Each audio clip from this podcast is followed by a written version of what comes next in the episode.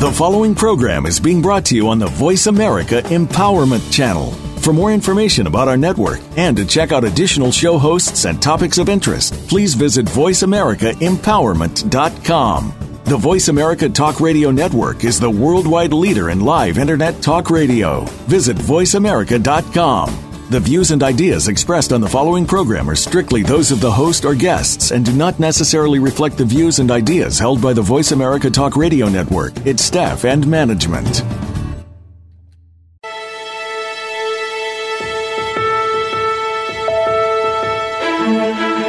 There are some people that make their work just another thing they have to do.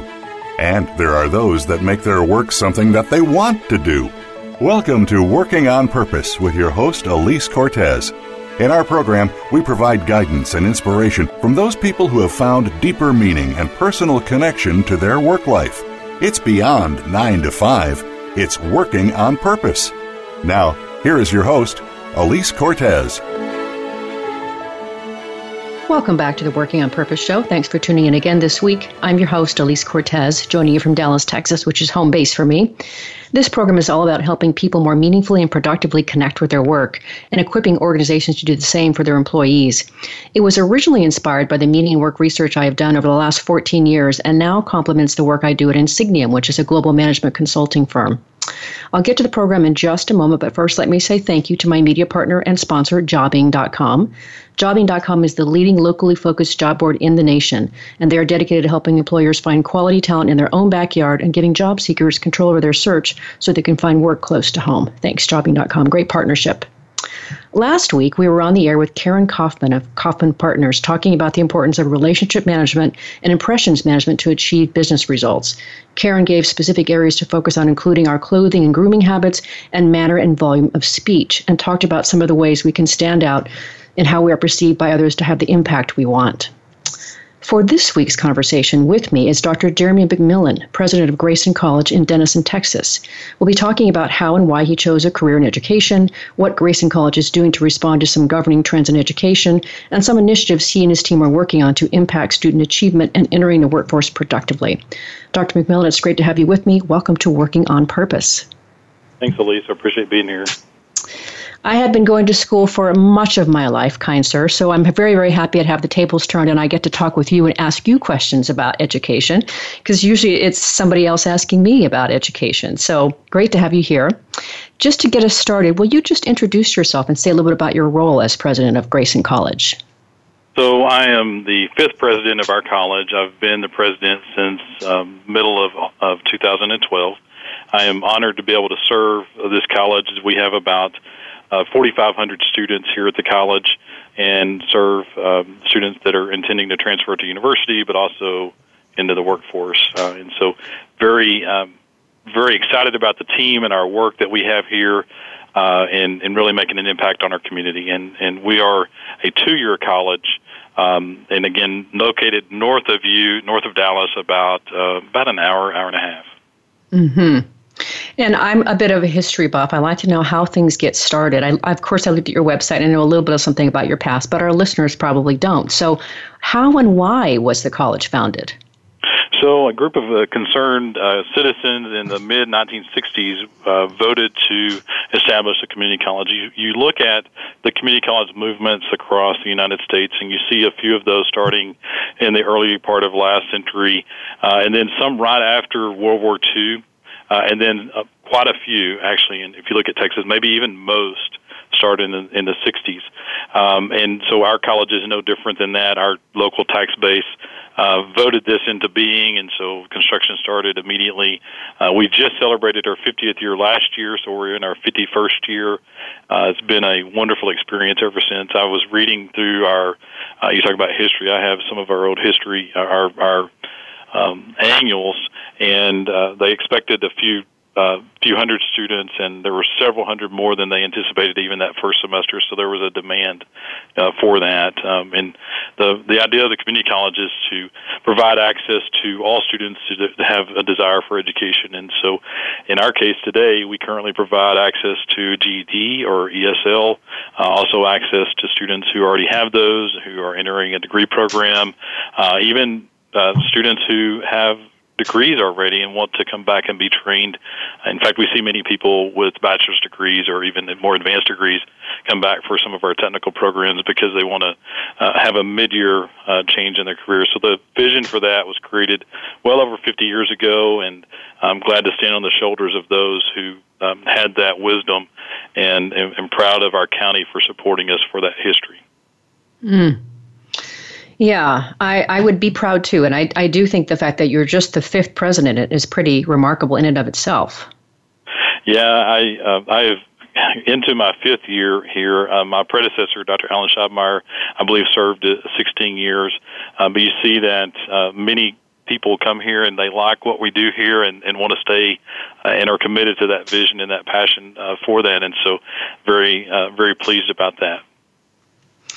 Well, and so speaking of that, Dr. McMillan, I, I can't help myself. My listeners who've been hearing me for a while know that I can't help myself, but I'm a meaning and work researcher. So I have to first next know, I guess next know, why did you pursue a career in higher education? So I am the first in my family to obtain a college degree. Uh, uh, in the past, mm. I would share with people that I was the first in my family to start college, uh, but I learned that my mother started at Grayson College actually one semester before I did, um, and I was still in high school the semester she began. Uh, she did that as a recently divorced uh, mother. I saw the difference it was making for her. She provided a good model for me uh, and so I started pursuing my own uh, education. And very, uh, my life is radically different because of that. I um, have my son, who's 10 years old, has traveled to more uh, places than I had by the time I was 30 years old. So I see the impact it has on on his life and, and what that means for his life chances and what it what it's meant for me to be able to be a, a, a very active and contributing member of my community uh, to make a difference for students. And in particular, community colleges um, really excite me because we get to uh, see students move from wherever they are. Uh, again, pre GED um, on to uh, we we have students that are now in that since I've even been here moved into graduate programs uh, and, and that sort of thing to, uh, at other institutions, of course. But I get to see that that amount of change uh, with individuals, and that that amount of change is really exciting to me. And and being able to know that that has an impact not only on the individual. Uh, who's obtaining the education, but also their families, their immediate families uh, today and right now, but then for generations and and being connected to that and, and allowing people to have that power. Education is something that people can't take away from you.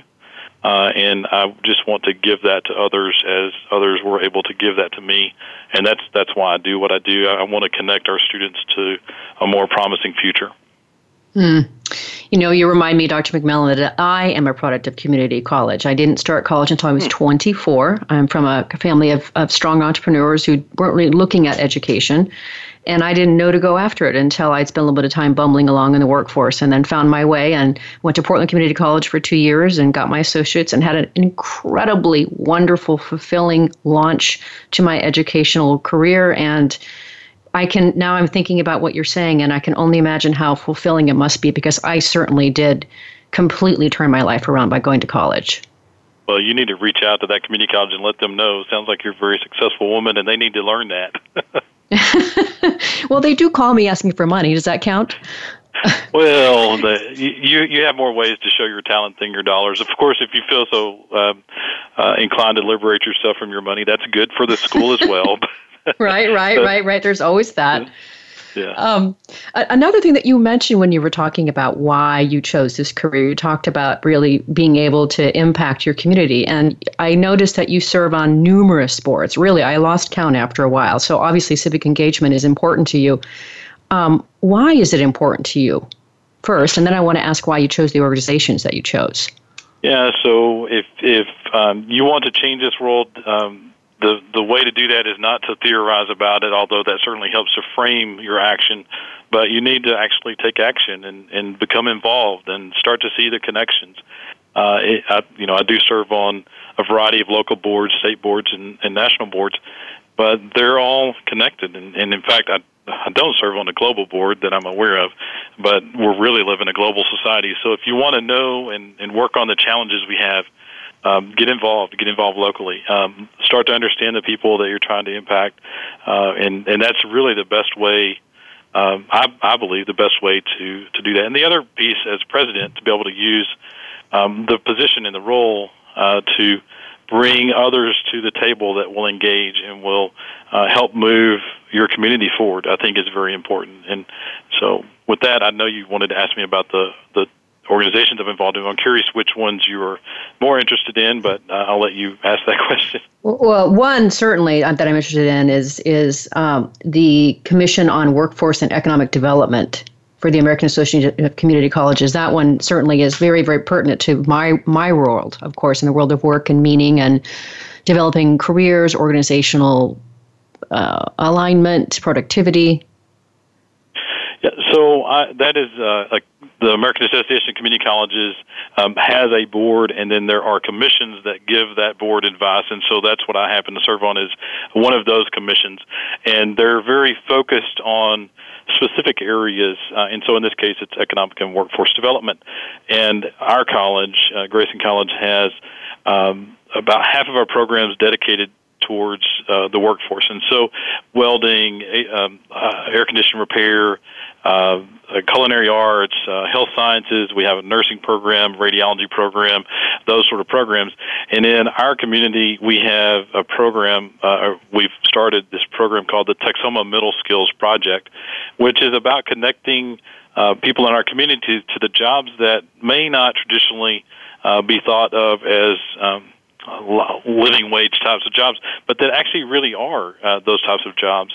And uh, my involvement at the national level uh, emerged out of my involvement with our college at the local level.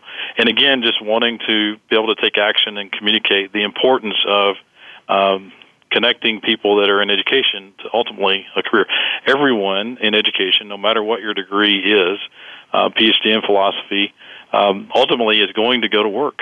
Um, and so uh, what, what better way to um, to contribute to our our community and our competitiveness as a global uh, society than to make sure that the work that we're connected to is relevant to the challenges of your local community to the challenges at a national level um, and and all in between. And so that's really what that commission is about and uh, making sure that that voice is heard at the national level so that policies are developed that support colleges' work to be able to do that. And uh, you see a lot of those things happening in the state of Texas and actually all across the country. And so I'm very proud to know about that and, and also uh, to be a supporter of that.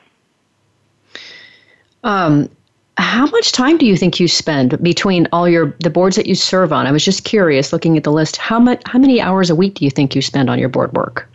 Well, it's interesting. Some of the board um, activities occur all during the same week. So the uh, I'm on the local United Way and also our local uh, workforce board, um, and those actually occur on the same day. And so that that takes my entire after- lunch and entire afternoon uh, once every uh, month or every other month for those particular boards.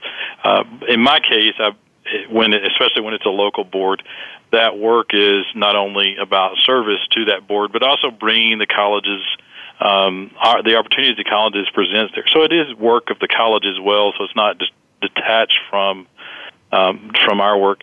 I, you know, maybe if I calculated all the hours I spent on that, I would might, might be depressed. But again, you, you have to uh, realize it's not easily separated from my role as president because um, the college is such a part of the community, and the relationships I build there help us to help our students and help us to help our businesses in our area.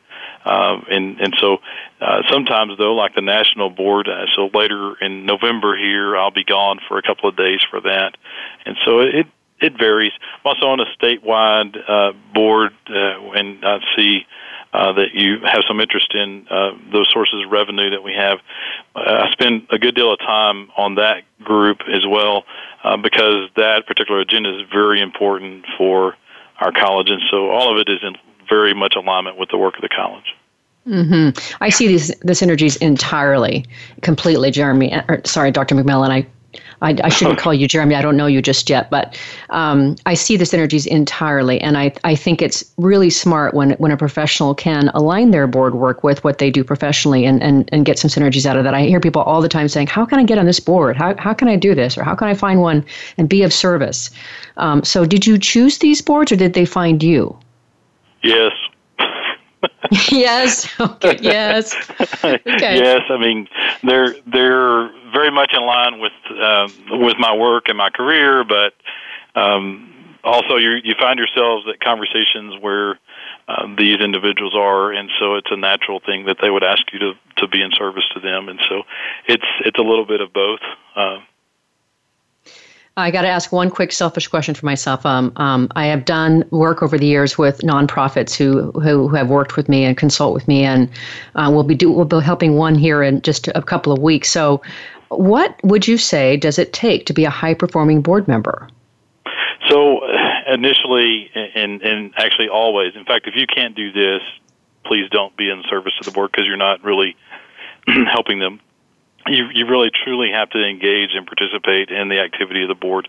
Understand what the role of the board is. Uh, many roles, many boards have different roles, and so if you're on a fundraising board that that's really uh, board members are expected to actually go out and make ask. Know that before you get on, involved, so that you can fully engage and participate in that. Uh, you, you, the, additionally, I think you have to care about the work of that organization. Uh, so that people people know when you're authentically um, aligned with the work of that board, and so make sure that that's um, that's in alignment.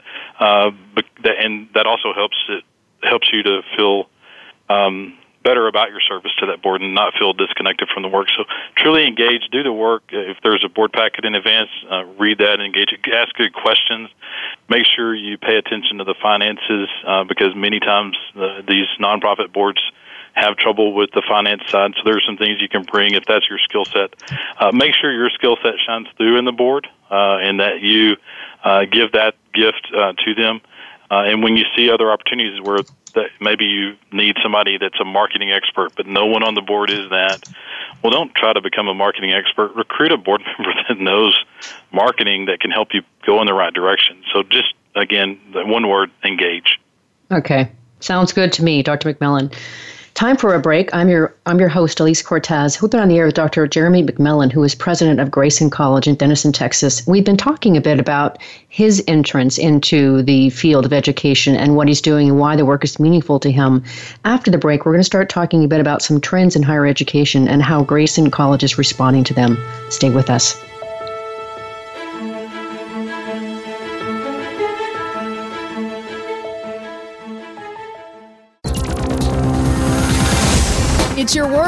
Motivate, change, succeed. VoiceAmericaEmpowerment.com. Elise Cortez is a speaker and engagement and development catalyst. She designs and delivers professional development, leadership, and engagement workshops and can bring her expertise to your organization. She will help ignite meaningful development within your workforce that will increase employee engagement, performance, and retention. To learn more or to invite Elise to speak to your organization, please visit her at www.elisecortez.com. She would welcome the opportunity to help get your employees working on purpose. Follow us on Twitter for more great ideas at Voice America Empowerment.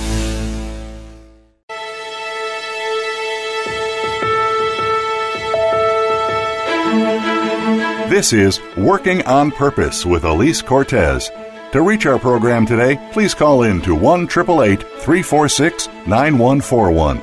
Again, that's 1 346 9141. You may also send an email to Elise, A L I S E, at EliseCortez.com. Now, back to Working on Purpose. Thanks for staying with us and welcome back to Working on Purpose. If you're just joining us, my guest is Dr. Jeremy McMillan, president of Grayson College in Dennis, Denison, Texas. Dr. McMillan also serves on several local, state, and national boards, including the Commission on Workforce and Economic Development for the American Association of Community Colleges. He joins us today from Denison, Texas. I'm your host, Elise Cortez. Before the break, we were talking a bit about how it is that you entered the field of education, a bit about your background and what the college does. Next, Dr. McMillan, I would love to be able to share with our listeners some trends that, that I've noticed in higher higher education. I, I got it from reading an article that that um, uh, one of the consulting companies released, and I thought they were quite interesting. So, when I was looking at the at the article, there were there were five things that uh, that they talked about. I don't know if we'll have time to talk about them all here on the air, but one of the first trends that they talked about here is how revenue from key sources is continuing to fall, which of course puts many institutions at severe financial risk. Everybody these days talks about money, and it seems like the scarcity of it, or how can I get more of it. Um, curious to know what are you and Grayson College doing to address that trend? So uh, in our in our case, we look at a multi-year budget to make sure that uh, we build into that budget expectations of what we see in the trends um, locally or, or, at our college. We have three primary sources of funding. One is um, state uh, state dollars. Um, the other is a local tax levy that supports our college, and then the third is uh, tuition dollars. And you talk about changes in those uh, trends. I've been president, and I'm in my fifth year of service and so um, when I arrived, those were basically equally split across all the different categories. But the state dollars have gone to about 25% of my entire budget, um, and whereas the others have adjusted upwards. And so we see that um, happening as states have challenges with their budget um, and how we can uh, can address that. Uh, so my my perspective on that is you've got to know what's happening within the environment and do the best that you can with the resources you have. And, and actually, we're being called to do more and more um, with less. And so uh, sometimes actually looking at the revenue sources uh, causes you to think about some of the strategic things that are happening within your organization and think about how you can get to a similar result in terms of number of students that graduate, um, perhaps more efficiently. And so all of those things are required uh, in order to continue to to survive as a as a college. Another thing that you see in some of these um, uh, reports about severe financial risk as institutions, more and more of, of some of the liabilities that are on the uh, really on the books in, in case of state of Texas, it's a state obligation to help pay for, uh, for example, retirement benefits. They're asking us to take those and at least reflect those in our books, and so it looks like there's more financial risk um, there than there were in prior years. It's just an accounting change um, that's occurring as well. Um, so there, there, are a lot of things that are shifting uh, within that world, and on the financial risk side, without getting too geeky or nerdy about the finance side, uh, we recently re, uh, are, are, in the process of refinancing a bond um, to uh, substantially uh, uh, reduce the rate of uh, interest and save the college uh, close to four million dollars. So you have to go through a ratings agency to be able to explore um, the strength and weakness of your organization. In Texas, um, we're very blessed to have a robust economy, and so those agencies that would fund us are very uh, positive about that. And so that's a that's a blessing that we have at Grayson College that you may not have in some of the areas of the of the nation. Uh, so it, you've got to know your local facts on the ground. Make sure that uh, you adjust your cells accordingly and do the best you can with the resources that you have for your students. I'm happy to say, in our case, um, that review actually led to an increase in our in our ratings, bond rating, and and so it's possible even in really tough times to be able to um, to have a strong outlook. Um, and and they actually introduced some new things in the system to put your finances under some level of stress. And again, our college survived that uh, pretty well. Not all colleges do, but you, you've got to be smart about that and, and manage your finances well. That's really actually quite interesting. I would love to know more, but of course, we won't have time to be able to delve into it deeper. But beautiful narration for us, Dr. McMillan, help us kind of understand the financial mechanics, if you will. So awesome. And and then related to that, on the other side, the second trend that, that we saw in this in this article was or that the demands are rising for a greater return on investment in higher education. Um, just curious again, how, what, how are you addressing that? How do you respond to that? So I, I was curious, and I, I wish I would have read the article. Um, one of the things that we do here is the question is higher education worth it? In other words, is there a return on investment? And right now, the question about that is almost exclusively related to the individual seeking an education, which is fascinating to me, and I'll talk about it in a moment. But if you look at um, the the the results. Uh, if you have an education, you're much less likely to be unemployed in times of financial uh, crisis uh, for our state or our nation. Uh, you're also much more likely to have a higher earnings over your lifetime by a substantial amount, depending on what level of education you obtain, and more importantly, perhaps, what education you pursue. In other words, what field you particularly go into. Is it aligned with what's really valued in the marketplace uh, today? So that's a, uh, a question that seems to be rising more and more and more. The reason I mentioned what you mean by return on investment is, you know, we we can't only educate people that are going to go into jobs that are um, high paying jobs. What would we do with um, teachers or social workers or actually police officers? A whole series of services. Um, that are important to keep our communities going. There is a return on investment to education that is community wide. That's that's um, uh, broader than that that impacts the individual. So in my community, we've had a nursing program for 50 years. My nursing faculty can tell you exactly, but we've educated over 3,700 nurses. Again, they can tell you 3749 or however many that is. But our our healthcare community in our region is directly related to how well we do in educating those individuals. How fast can you obtain uh, service at your local doctor, for example? Uh, well, is that a return on investment for the individual? Absolutely, but it's also easier to live here. I, I lived in another region of the state, and a simple office visit was uh, two hours, even if you had an appointment. Here, I'm able to get in uh, in relatively quick manner of time, and not just because I'm happen to be the president of the college. So, return on investment, I believe, needs to consider more things than just um, the the individual.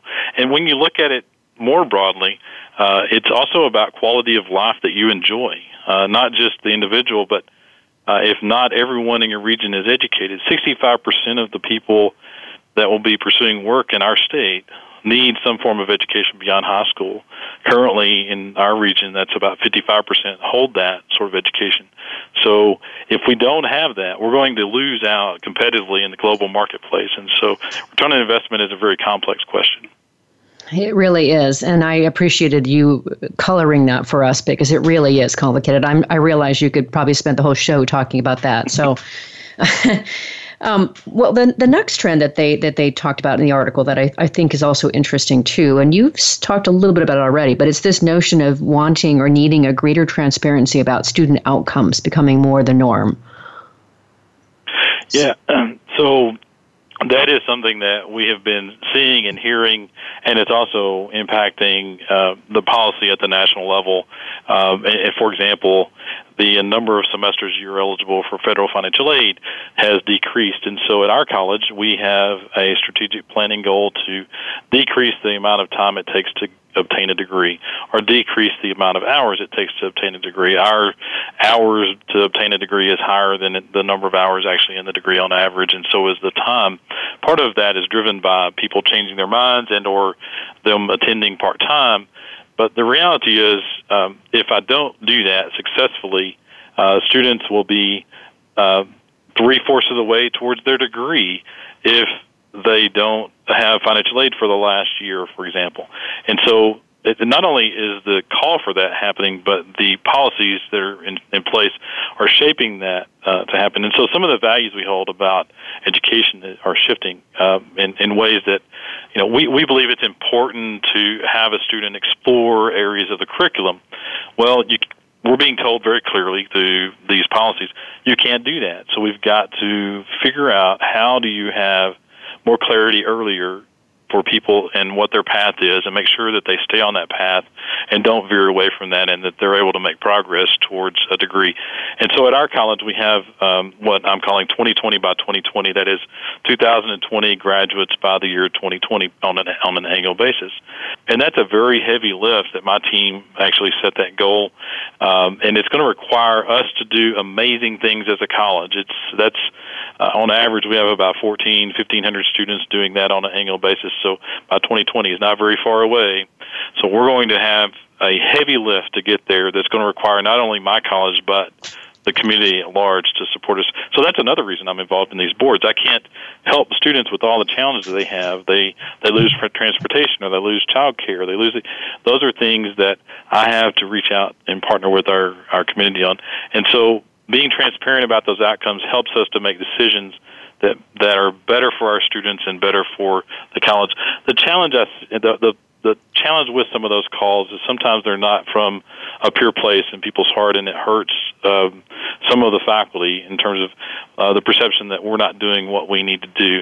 I can tell you unabashedly that my faculty and, and all faculty I've interacted with care deeply about their students and their desire to succeed. So I think we're all on the same page if we're really pure about what our outcomes are and, and changing and transforming students' lives. Uh, and we welcome that accountability. In Texas, we have uh, performance funding for our students, um, the students uh, funding from the state level, and that's us putting our mouth, uh, our money where our mouth is in terms of student outcomes. I can so appreciate what you're saying here, Dr. McMillan. I, I do teach as an adjunct for Southern Methodist University. I teach various communication and work and career oriented courses. And I feel what you're saying from the other from the other side, from the inside place, and appreciate that kind of pressure that you're under and you, your team is under. So just wanted to acknowledge that. Thank you for that. Yeah. Um, all right. So the fourth trend that, that this article talked about is, and, and this is quite interesting to me too, is just the whole notion of new business and delivery models are gaining traction, new ways of, of delivering education. Um, and you spoke about some of the programs that you offer to really help your your students enter the workforce. But what would you say to that trend with regard to what Grayson is doing? So um, I, I, assume when you say new business or delivery models, you may be speaking of MOOCs, massive online open courses, yes, or prior yes. learning um, assessments, or yes. uh, th- those sorts of things. And so, uh, if you read the news, uh, I don't know, seven, eight years ago when MOOCs were, were really hot, that was going to take over the world, and we were going to uh, that was going to become the norm for universities. Uh, that hasn't happened quite the way that it was uh, envisioned at that point, but it has had an impact on uh, our thinking about how to um, how to adjust ourselves, if you will, for meeting student needs. So at Grayson College, for example, uh, we haven't uh, engaged in MOOCs, but we've um, looked at prior learning that students come to us with and have started um, giving credit for that. So in one case, uh, we have a program called uh, that, that's associated with our veterans program called College Credit for Heroes, and that program looks at veterans and and says, okay, you're a veteran, you had training while you were in the military, uh, and that training was to be a, a welder, for example. Well, we're going to take that and um, we may ask you to do welding for a, a little bit as a as a minor test. But we may give you credit for several hours of your work, maybe even one semester of work, if you already have that knowledge and skill set, uh, why would we make you do that all over? So that accelerated their career, accelerated them to be able to obtain a degree, um, and and it really helped them to get to the marketplace faster. They they've been um, you know, sometimes very professional welders, but they don't have that credential. Well, this helps them to be able to do that. We've done that uh, with that program, with our nursing program, with our occupational safety program, uh, and this is actually a movement across the state that uh, our workforce commission has been very supportive of, and we've been very engaged in that. And so, I do think that you see those sorts of questions being asked, challenging the basic assumptions we've had that time in a class uh, the amount of time you spend in a class actually is what matters most.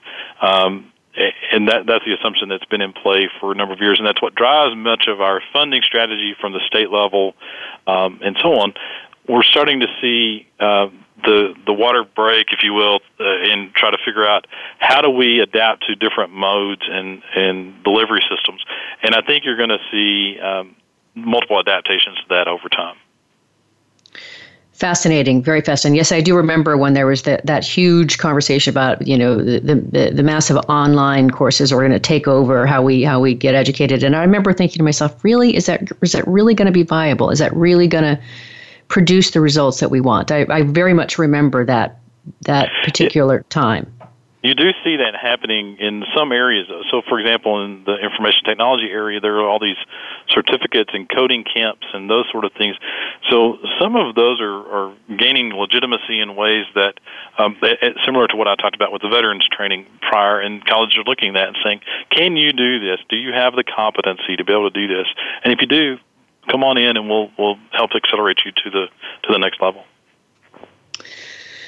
Yeah, I, I, I hear you, and I, I can certainly envision other other uh, other means or avenues where that might really take hold, and probably because I teach things like communication and um, how to find your your your most favorite and productive job. It just seems hard for me to imagine that, but I can certainly see the the leverage in some of the areas like you just mentioned. Fascinating. Well, believe it or not, Dr. McMillan, we've already run up, run up to our next break already. I'm Elise Cortes, your host. We're on the air with Dr. Jeremy McMillan, who is president of Grayson College in Denison, Texas. We've been talking about some of the trends in higher education and how Grayson is responding. After the break, we're going to talk a little bit more about some of the initiatives that Dr. McMillan and his team are working on and what he's doing as a leader in his, in his community and at the college. Stay with us.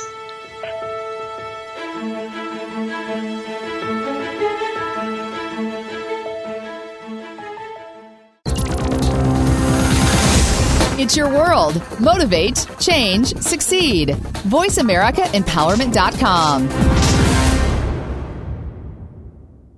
Elise Cortes is a speaker and engagement and development catalyst. She designs and delivers professional development, leadership, and engagement workshops and can bring her expertise to your organization. She will help ignite meaningful development within your workforce that will increase employee engagement, performance, and retention. To learn more or to invite Elise to speak to your organization, please visit her at www.elisecortes.com. She would welcome the opportunity to help get your employees working on purpose. Follow us on Twitter for more great ideas at Voice America Empowerment.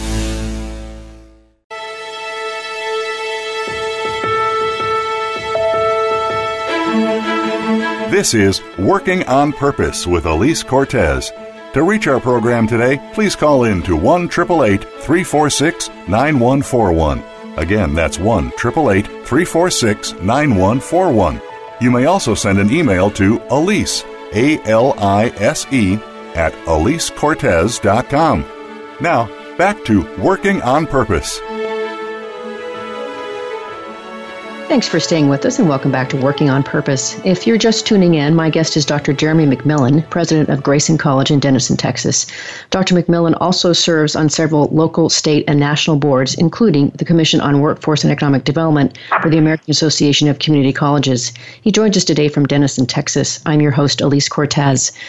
Before the break, we were just covering four of the five trends in that article, Dr. McMillan. I wanted to hit the last one if we can, and that is this notion of the globalization of education is accelerating. And uh, the article talked about, of course, how students are much more mobile. And I'm interested in this in part, frankly, because one, I, I consider myself a planetary citizen and I love to travel. And this show was listened to literally all over the world. So, your perspective about the globalization of education with regard to Grayson.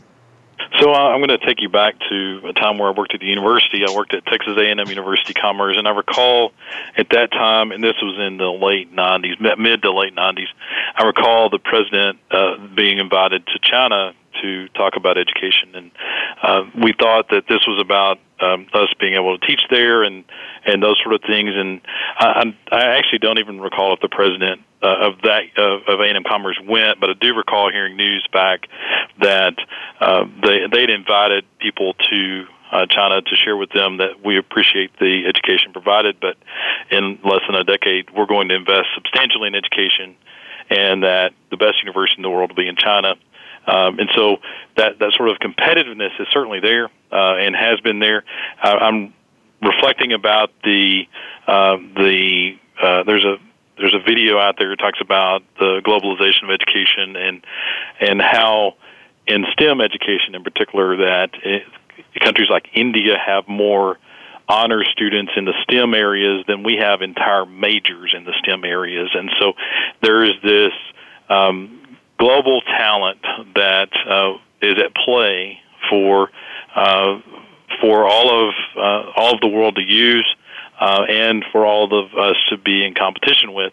And so we play on that stage. Uh, we don't control the stage as much as we once did, and so we do live in that global society. Um, so that's, I think, uh, important in in ways that that I don't know that we fully imagine yet. I mentioned earlier in the the show that 65% of the, jobs in my county, not some place somewhere else, will require college education beyond um, high school.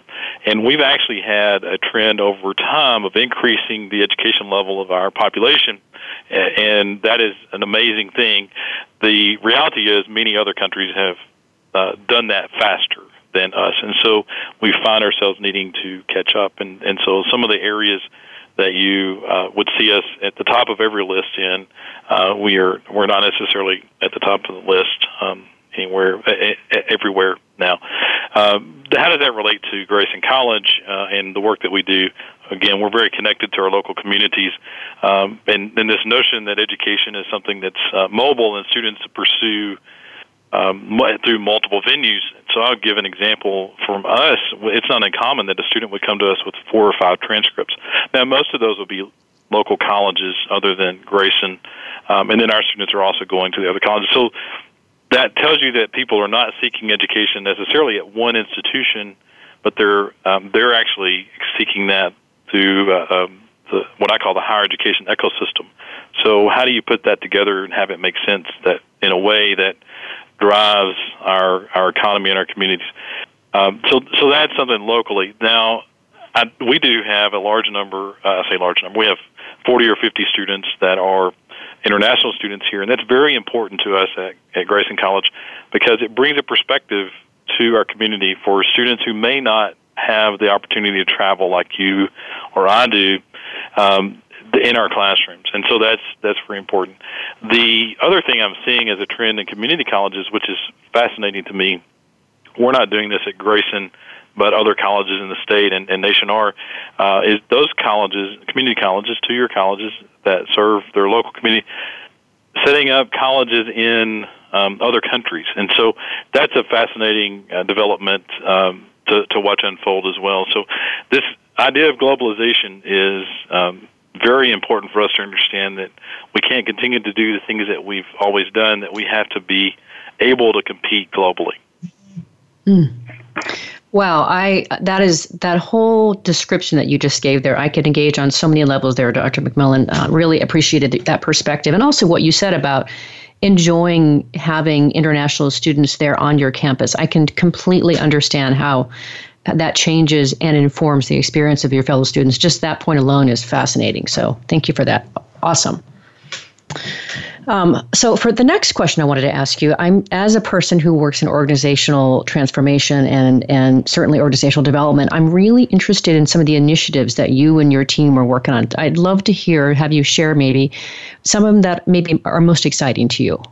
At, at Grayson College, we have um, uh, again, I mentioned 2020 by 2020. That's 2020 completers or graduates a year by the year 2020. That's a heavy lift for us. And so, in order to get to that point, we have some very strategic choices to make, and those choices involve how we spend our time.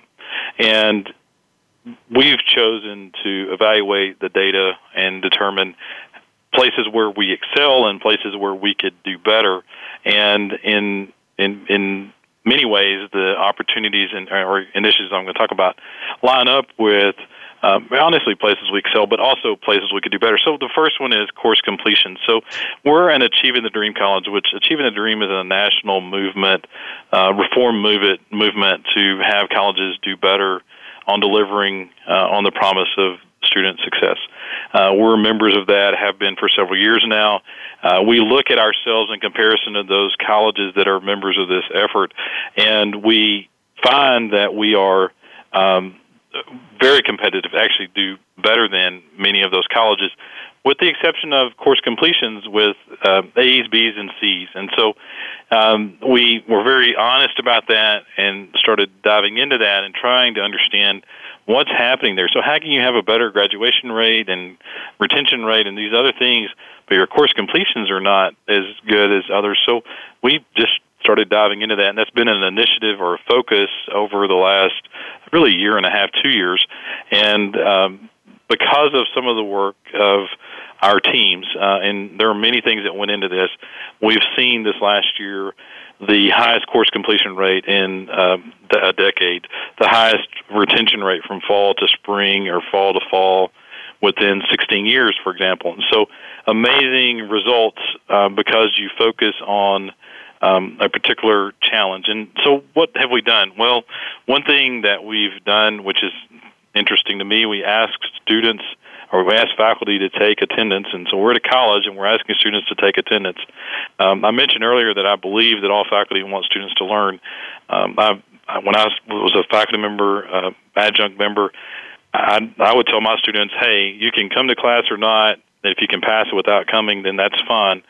Well, actually that's not working out too well for us here. So we asked students to to attend class, and we took note of that, and then shared that information with faculty within departments and asked them to take action that made sense to them. I can't know what every department needs to do. Departments know that. The faculty can talk about that as the semester's going. Maybe we're having trouble with some uh, mathematical uh, function in all of our developmental classes at this point of the semester. So we need to do a workshop on that. Well, I can't be that detailed, but the faculty can. And because of that work and them uh, doing that on an ongoing basis, I believe is why we have this high success rate in, in courses. I had a visit with a faculty member this morning and said, you know, one of my concerns is when we talk about that is that we're sending an, a message, even though we say this is not the message we want to uh, send, that okay, we'll just inflate the grades. If that's all we've done, we've failed. We failed our students. We failed ourselves. We need to hold students accountable to the level of rigor that we expect in the courses, but also support them to be successful in that endeavor. And so, I really want us to make sure that that's what we're doing. And I feel confident that that's what we're doing at Grayson College. And I'm proud of the results that we've seen uh, so far from our efforts on course completions and being able to move the needle uh, forward in that regard. Mm.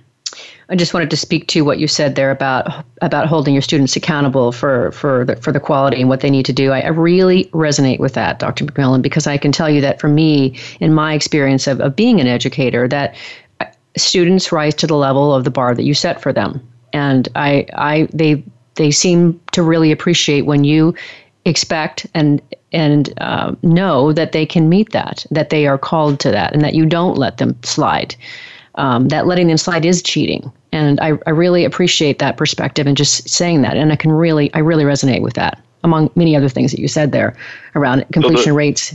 So the flip side of that, it's fascinating if you listen to employers who talk about students who lack soft skills, uh, those sort of things. They don't come to college having those skills either. We are uh, we are charged to teach it. We wish they would have all of those things when they arrive, right, as a faculty member. You wish that would be the case. Yeah. We have to go to where they're at and help them get to where we want them to be. And so um, that that's really our role as, as educators is transforming them. Hmm. Yeah. You you literally are transforming lives one by one. That's what you're doing. So you may share about a couple of other initiatives that we have going on. Yeah, I'd love I'd love to hear a few more things. I, I think it's important for our listeners to understand. One of the reasons I wanted to have you on the show is is really showcasing the business of education. How is it actually done? So yes, please. So we're a part of a statewide initiative, um, and there is a national initiative called um, uh, actually American Association of Community Colleges Pathways Initiative. We're part of a statewide initiative uh, called Pathways, and, and Pathways means um, different things to different colleges. But in our case, it, it's that we're very focused on helping students to, to um, start right, engage in learning, and finish uh, what they start on time. And at our college, I mentioned earlier that it, it's taking, on average, it takes a little over four years to complete the degree. Um, it's a two year degree. Now, many of our students are part time students. In fact, 75% of our students are part time students. The other piece is it takes um, 88 hours for a student to complete a degree at Grayson College, and that's a 60-hour degree. Now, in, the, in many cases, it used to be longer than that. That was recently revised down by the state, so now it's all of our degrees are 60 hours. Uh, in some cases, or less. And so it's very important for us to, to shrink the time and the number of hours that it takes students to get a degree uh, because we need them to build momentum and, and progress to moving on towards the university are on to the world of work. And so Pathways is about making sure that we've designed um, the science curriculum, for example, my science faculty took the uh, the basic classes in the sciences and said, what are the commonalities here? And what if we have a student that comes in and they want to be a biology major at a university, but then they shift over and they want to be a physics major?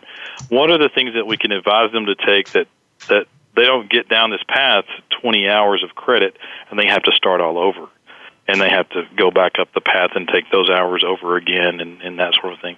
That requires us to be very clear about what options students have available to them at our college. It also requires us to be aware of what happens to them before they come to our college and the high schools, um, and then what are the universities requiring after they leave um, our college. And so, if it was just an issue of our college, that Pathways is really um, it's not easy, but it's easier. But Pathways is about making sure that our higher education ecosystem and our place in it is aligned to best serve our students. And so we are evaluating every piece of that to make sure that students are able to make progress and not um, unnecessarily enrolling in classes. So, uh, better advising, making sure that they're on track, um, actually spending our time with our students in a smarter manner uh, one example on advising, we uh, we would see all students that were students here at the college, um, even if they were on track, and so they they said they were in this degree path, and they are. Um, they were a full-time student last semester. They did. They made all A's in that class. Well, we may ask them to come in and see us again.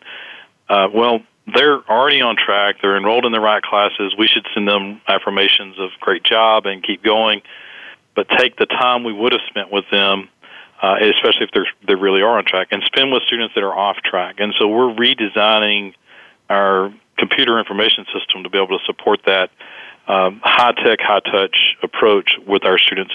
We're not there yet. Um, again, we are going to a new computer software. Our old computer software was more than 20 years old. And wow. so it's really taken a lot of energy for us to to hit reset and get some of the foundational work of that done. But our vision is that we would make sure that students were on the right path or that we were informing them when they weren't, but then they knew they were actually in an exploratory mode and uh, make sure that they had some clarity about what they were going to pursue. And so we're we're pleased about the progress we're making already in this regard, but we look for more things to come uh, in the Pathways movement. Mm. There's again so many things we could talk about there. We're getting coming to a close of the show here, so I just want to give you a chance. I like to be able to give my my uh, guest a little bit of the last word, if you will. Um, could you maybe just in say maybe 30 seconds or so share a little bit about the legacy you hope to leave as a leader?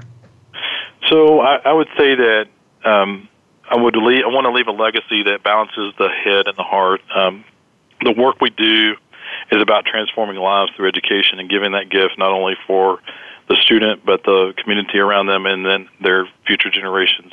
And that is incredibly important and powerful work. But that work, because of the challenges with resources, requires us to be strategic in our action and thoughtful in our action and making sure that we apply the right resources at the right time for the most powerful results. And doing that through an informed, data informed uh, model uh, that doesn't lose sight of the fact that this is all about helping transform students' lives is what I would hope that the legacy I leave. Oh my gosh, Dr. McMillan, that is a wonderful way to finish the show. It, it touches my heart, it touches my soul. I really appreciate you sharing that perspective and, and that vision and all that you've shared in the show. Thank you very much for joining us. Well, thank you for having me. I'm really glad that that uh, I was able to find you and connect with you. Um, if you want to learn more about uh, Dr. Jeremy McMillan and Grayson College in, in Denison, Texas, you can visit their website. It's grayson.edu. That's G R A Y S O N dot edu. I really have found this conversation to be very inspiring. I am really amazed and profoundly uh, inspired and impressed by your dedication to your community, to your to your students, to really positively matter. Really um, wonderful to behold on the other side. So thank you again, Dr. McMillan. Next week, we'll be on the air with Dr. Dr. Judy Glick Smith and talk about flow based leadership and how it can be developed to lead with strength in what are arguably volatile, uncertain, complex, and ambiguous times. See you next week. And remember, work is at least one third of our lives, so let's work on purpose.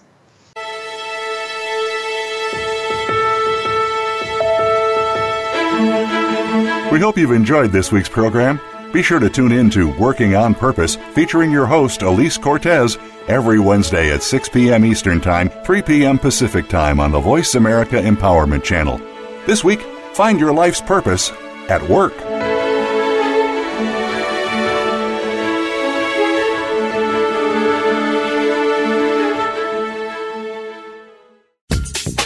Thanks again for listening to the preceding program brought to you on the Voice America Empowerment Channel. For more information about our network and to check out additional show hosts and topics of interest, please visit VoiceAmericaEmpowerment.com. The Voice America Talk Radio Network is the worldwide leader in live Internet talk radio. Visit VoiceAmerica.com. The views and ideas expressed on the preceding program are strictly those of the host or guests and do not necessarily reflect the views and ideas held by the Voice America Talk Radio Network, its staff, and management.